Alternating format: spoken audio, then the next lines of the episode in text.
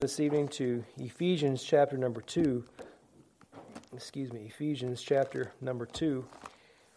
And I want to review just very briefly uh, verses 1 to 9, just with a small outline, and then we'll look at verses 11 to 22 in just a few minutes. This chapter is a very important and precious chapter to those people who are Christians. In verses 1 to 9, uh, in verses 1 to 3, Paul reminds the Ephesians of what we are by nature, by our natural birth, what we are by nature. You know, people say if you take a person, you raise, you give them good food and good housing, good education, that they'll turn out to be just a just a wonderful person. But but that happens with, with people sometimes. They have the, the best parents, the best home, the best school, but then all this wickedness pours out of them at some point in the future. That's because their nature their natures. Listen to what Paul says in verse 2 Where in time past ye walked according to the course of this world, according to the prince, the power of the air, the spirit that now worketh in the children of disobedience, among whom also we all had our conversation or behavior in times past in the lust of our flesh, fulfilling the desires of the flesh and of the mind, and were by nature the children of wrath, even as others. This is a universal truth a universal truth. Everyone who you see out there living like a heathen, they're doing that because that's in their nature. And if you hadn't been given a new nature by the Holy Spirit, you'd be a heathen too. You'd be a heathen too. Even, even Christians sometimes act heathenish because the old nature is still present. Paul says in verse 1 to 3, this is what we are by nature to remind us. You know, friends, it's good to remember what we really are. It's good to remember what we used to be and then think about what we are now in Christ. So Paul reminds them what they are by nature.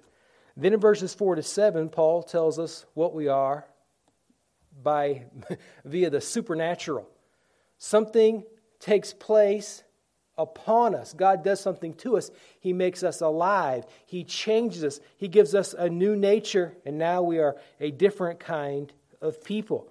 And he does this in verse 4 because of his mercy and his great love wherewith he loved us. And what has he done in this great love? He's quickened us, he's made us alive. He's given to us everlasting life. He's given to us real, true life that will never end. And he's done this for us supernaturally. It's not something we, we do for ourselves. And that's what you see in verses 8 to 9. Paul says how we got this supernatural life. We didn't get it by special works. We didn't get it by a special recipe. We didn't get it through divine alchemy. we got it by the direct action of God. He give, gave us this through salvation. He showed us what we are. In verses 8 and 9, He saved us through faith in Him. Through faith in Him. One of the most precious parts of this reading is in verses 6 and 7, where Paul reminds us what we're going to have for all eternity. Have you ever thought about it? We, we, we get kind of bent out of shape. We get kind of upset in this life because we don't have everything we wish we had. Uh, an old guy in uh, Arkansas told me one time, he said, Never mistake money for wealth. And at the time, I thought, that's an unusual thing to say. You think wealth meant you had money. But you know what? If you have, your, if you have health, let's say it like this because your health may not be that great. But if you have people in your life who love you, a husband or a wife or a friend or a church, that's wealth. These people who care for you. And then, you know, you have a few kids, grandkids, you got a car to drive, even if it's a Model T, held together with a baling wire. You have, being content with what you have is real wealth. Being content with what you have. Now, I think we all have a television at our house. I can remember when I was a kid, we had a 12 inch black and white. Remember those? 12 inch black and white? And I thought, yeah, with knobs. I was my dad's remote control. He'd say, turn the channel. But that was, we, that, we had that. But then you went, to see my grandparents, and they had a big old color TV, console TV. Then you go home and watch TV in black and white after seeing it in color. You hear like, oh man, this is not the way to live. But you know, could you st- could we could you could you be content with a black and white TV? Oh, sure, sure we could. Uh, there's, there's sometimes we watch movies at the house, and sometimes the best ones are, guess what? Filmed in black and white. I was watching Angel and the Bad Man the other day, and uh, the little ad, the little, the little commercial for it showed it in color. I thought they colorized Angel and the Bad Man with John Wayne and uh, I can't remember the girl's name. But when I started watching it, it was in black and white. I was watching a black and white movie on a color TV. the irony was not lost on me. But we, we get discontented with what we have. Real wealth is being content with what you have. But Jesus says here that in the world to come, in verse 7, that in the ages to come he might show the exceeding riches of his grace and his kindness toward us through Christ Jesus. This is an interesting thing. We're saved now saved now, but we're broke. We don't feel like we're wealthy. But when you have salvation, you have everything. And Paul says it's going to take the rest of the ages for us to really grasp what we have in salvation. That's your greatest possession. To know Christ, to know your sins have been pardoned and taken away. That's the greatest thing you can ever possess. And when you get bent out of shape about the other things in life, it could be that we're focusing on the wrong things. Christ is our greatest possession, it's our greatest treasure. And that's what, and in verses 8 and 9, Paul says this comes to us by grace. By grace are you saved through faith. You're not saved by good works. Aren't you happy about that? Man, I'm glad I'm not saved by good works, and I'm glad I'm not secured by good works, because I would come up short. I would come up short, and so would you. Then in verse number 10, Paul slips something in here on us, and he says, We are his workmanship the salvation that we are, our standing with God, is through His workmanship, not our own. But what are, what are we supposed to do? We are created in Christ Jesus unto good works, which God hath before ordained that we should walk in them. God has saved us to serve Him. Saved us to serve Him. When you're out there in work, at work and school, whatever you're doing, Remember, you're the Lord's servant. You're God's man. You're God's woman. You're God's boy. You're God's girl. You're serving the Lord out there. You may say, Well, I'm not down there passing out tracts and preaching. Well, you don't have to be doing those things to serve the Lord. Jesus said in the last few chapters of Matthew, He said, If you give a cup of water to a thirsty soul, if you visit the sick, if you visit those who are in prison, all these little things that we just do, these kind, these acts of kindness that we do, these are all the works of God. These are little Christian behaviors. Christian behaviors that we do as we go through life. We're God's servants. Now, this new life we have is a supernatural life. It's contrary to the old nature. The old nature is selfish. Selfish. The new nature is generous. In Proverbs, it says, The liberal soul shall be made fat. what that means is the person who's liberal in their giving to God with their life, the person who is a, who is a, who is a refreshing spring, that person will be blessed. Will be blessed. You look at being fat as uh, having a curse. And I think one of the kids told me one time they were, uh, I don't know, they were, they were reading about D.L. Moody. And in his day, if you were fat, that was uh, people knew you were doing well, doing well in life because you had plenty of food to eat. You had an abundance. And so, uh, fat, it's a blessing. The liberal soul shall be blessed, shall be made fat. And God wants us to serve Him as His servants.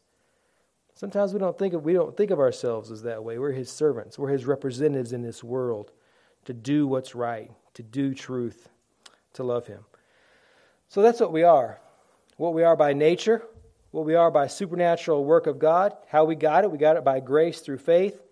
And then we have a purpose. We are God's servants. We're God's servants. And then in verses 11 to 22, Paul deals with a very big issue, and I'm going to call this the new people.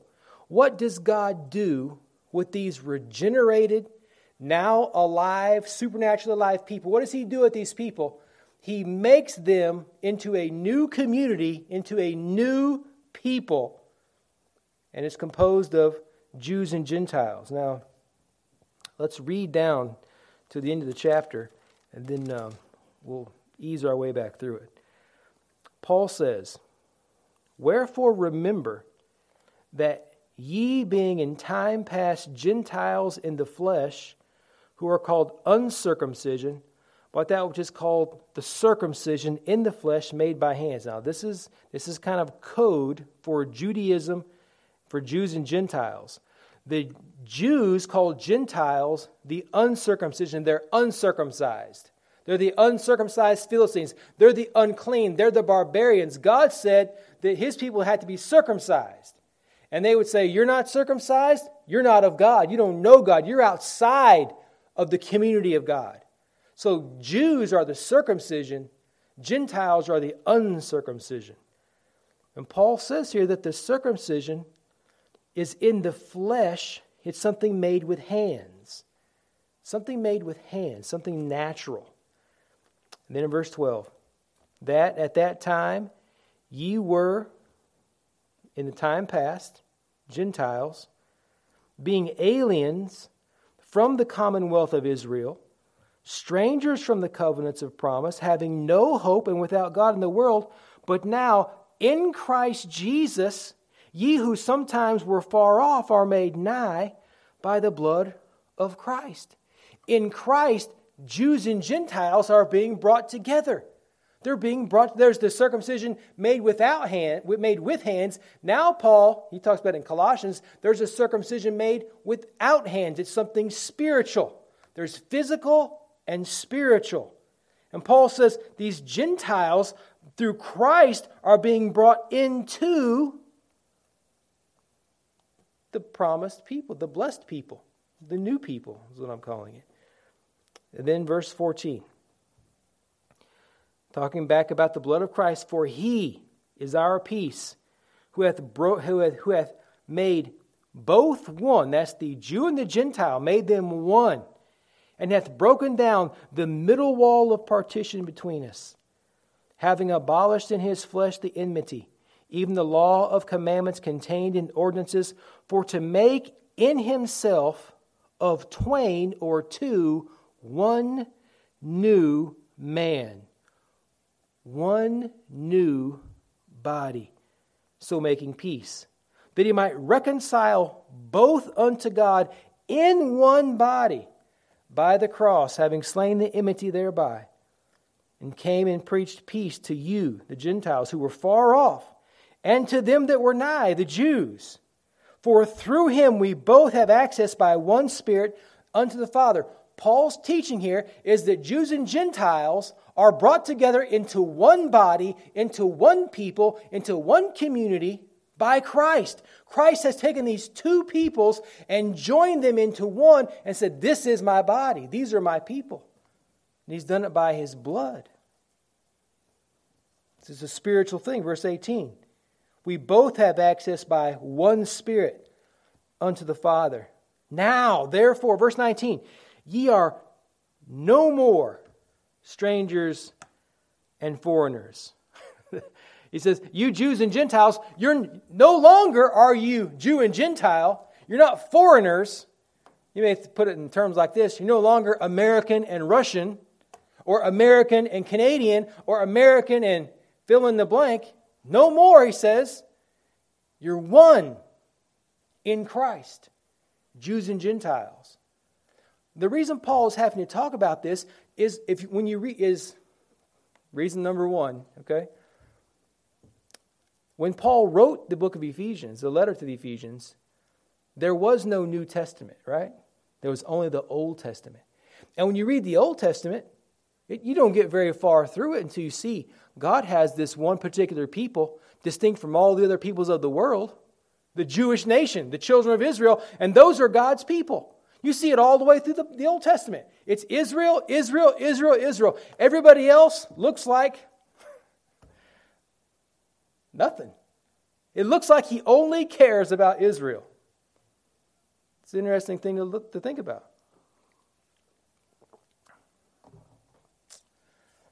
And now in the New Testament, Jesus, while he was here, in Matthew 28 and Mark 16 and Luke 23 and Acts 1, Jesus said, that this thing that he was creating, this new body, this one body, Jesus says this is not just Jews only, this is Jews and Gentiles.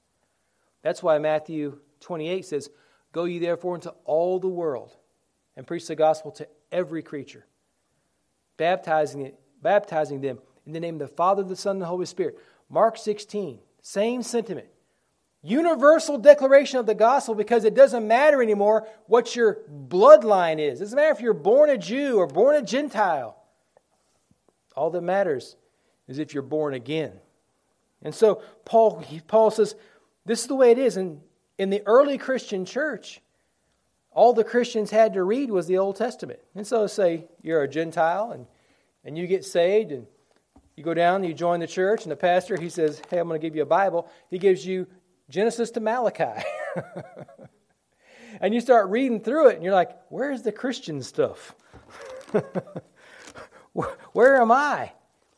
All you read is about Jews, Jews, Jews. And so Paul tells them that, you see, what Christ has done is he's brought you into that special family. He's brought you into that community. You're no longer strangers from the commonwealth of Israel. You're no longer a foreigner. You've been brought together. You may say, well, does that mean that I'm a Jew? In one sense, it does mean you're a Jew. Romans chapter 2, 28 and 29 says that those who are really Jews are those who have the circumcision of the heart. You see this, this idea growing of this new people, of this single community, this body that belongs to God. Verse 19. Now, a second, a second reason Paul is talking about this, first of all, was because the only Bible was a Hebrew Bible, the Jewish Bible, the Old Testament. The second reason is the Jews, the Israelites, even when they became Christians, they were still very Jewish. And they didn't really like the way the Gentiles were coming into, the, into this new thing. Remember in Acts chapter 15, there was a big, a big controversy the Jews were still, they were saved, born again, but they were still living like Jews, which means they were still following the dietary laws, still following the dress codes and all the things of the Old Testament. Except for the sacrificial system, they're still following all the rules. Now, my friend, if you've read the Old Testament, you've read all those rules. Man, you don't want to do that, do you? It's, it's, it's burdensome to your mind. They say there's like 613 individual commands in the Old Testament that the Jews are trying to follow. They were still observing the Sabbath day, not working on the Sabbath day. Now, I didn't grow up this way, but I have heard that back in the old, old times that some Christian families, they would do all their cooking on Saturday night. Because on Sunday they went to church and then didn't do anything all day Sunday. They didn't play ball, they didn't, they didn't do anything. They didn't cook, they didn't wash, they just went to church and, and just no fun on Sunday. They observed a strict Sabbath, kind of how the Jews would do. But these Jewish Christians are seeing the Gentiles come in, and the Gentiles don't have this traditional way of living. So, for example, they would have a church potluck in an early Christian church. This is just for illustration. They have a church dinner in the early church as Christians and Jews. And the Jews, because they followed a dietary system, they bring in a particular kind of meat. Pork, not pork.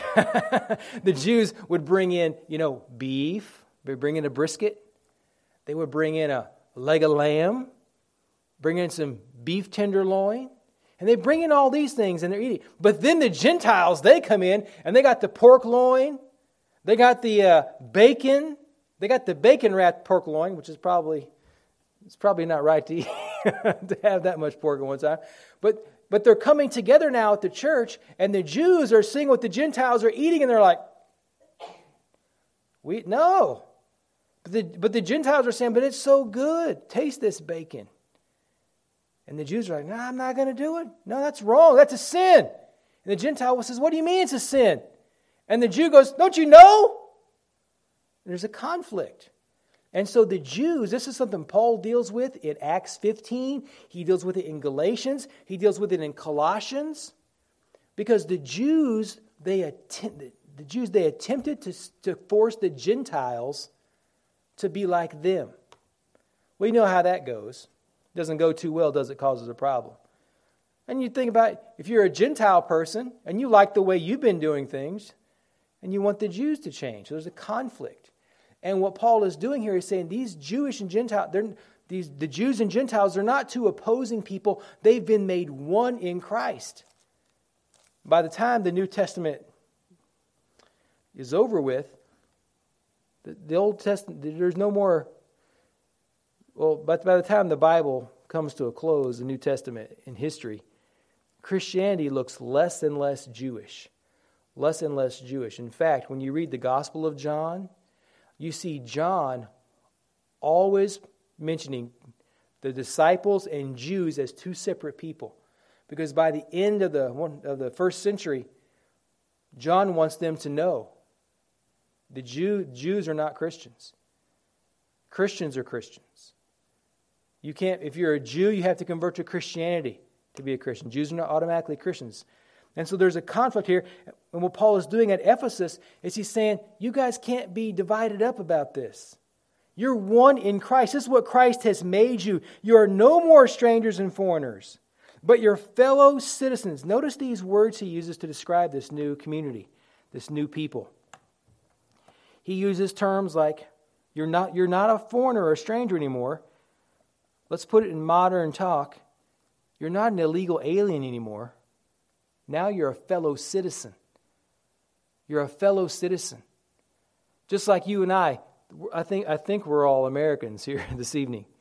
We're all American citizens. We share in that. And we're concerned about the fate and future of our country, right? And Paul says, now you, you guys, Jews and Gentiles, you're fellow citizens of the kingdom of God. You're part of the body of Christ. You have a, you're, you're together. You're not strangers anymore. And then in the last part of verse 19, he says, and of the household of God. These terms are all being strung together by Paul to point out that Jews and Gentiles who are in Christ are members of the same thing. Members of the same thing. All on the same team. Verse 20. And are built upon the foundation of the apostles and prophets. So there's this connection. There's, there's something that Jesus has erected. In the last part of verse 20, it says that Jesus is the chief cornerstone. He is the, he's the guiding principle for this new thing. We're all resting, one building, one fellowship, one body, one kingdom, one household, one people. And, and it's not identified as Israel or Gentile. Paul talks about it all through Ephesians as the body of Christ. The body of Christ. It's we're his body. All those who are born again are a part of the body of Christ. They're connected to him. In verse 21, in whom all the building fitly framed together, it groweth unto an holy temple in the Lord. There's this, there's this connection. There's this structure. Here's another word temple, a building. We're brought together. So is Paul confused? Is there a whole bunch of different things? All they're just different ways of saying the same thing. There's oneness here. Jews and Gentiles brought together, brought together in spite of their different ethnicities, their different proclivities, their different cultures. They're brought into the new people, into the body of Christ, and they're this new habitation. Verse 22 In whom ye also are builded together for an habitation of God through the Spirit. God, through Christ, has brought his people together in one body. Now, this body is manifested or presented in local churches. We see. Now, the local church, the visible church, is, is always imperfect because every visible church we try to have only saved people be members, right? That's what we try to do. But not everybody who's a member of, of a Christian church is saved. Some people think they're saved, some people know they're not saved. Here's how it goes.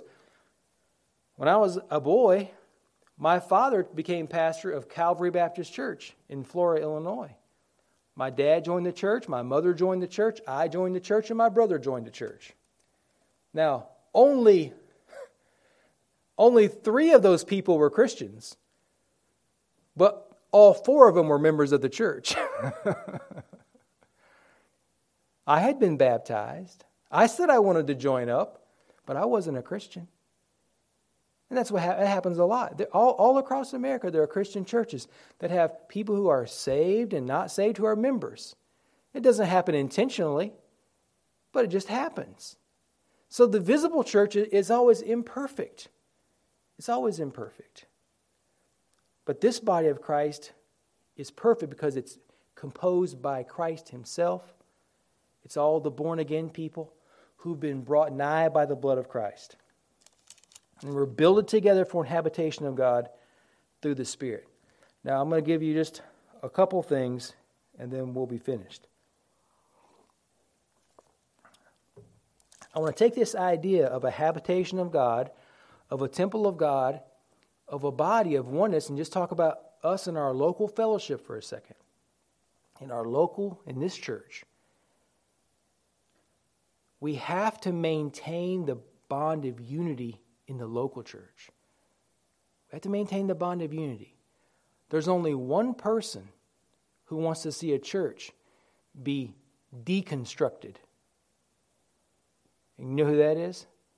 It ain't Jesus, it's Satan.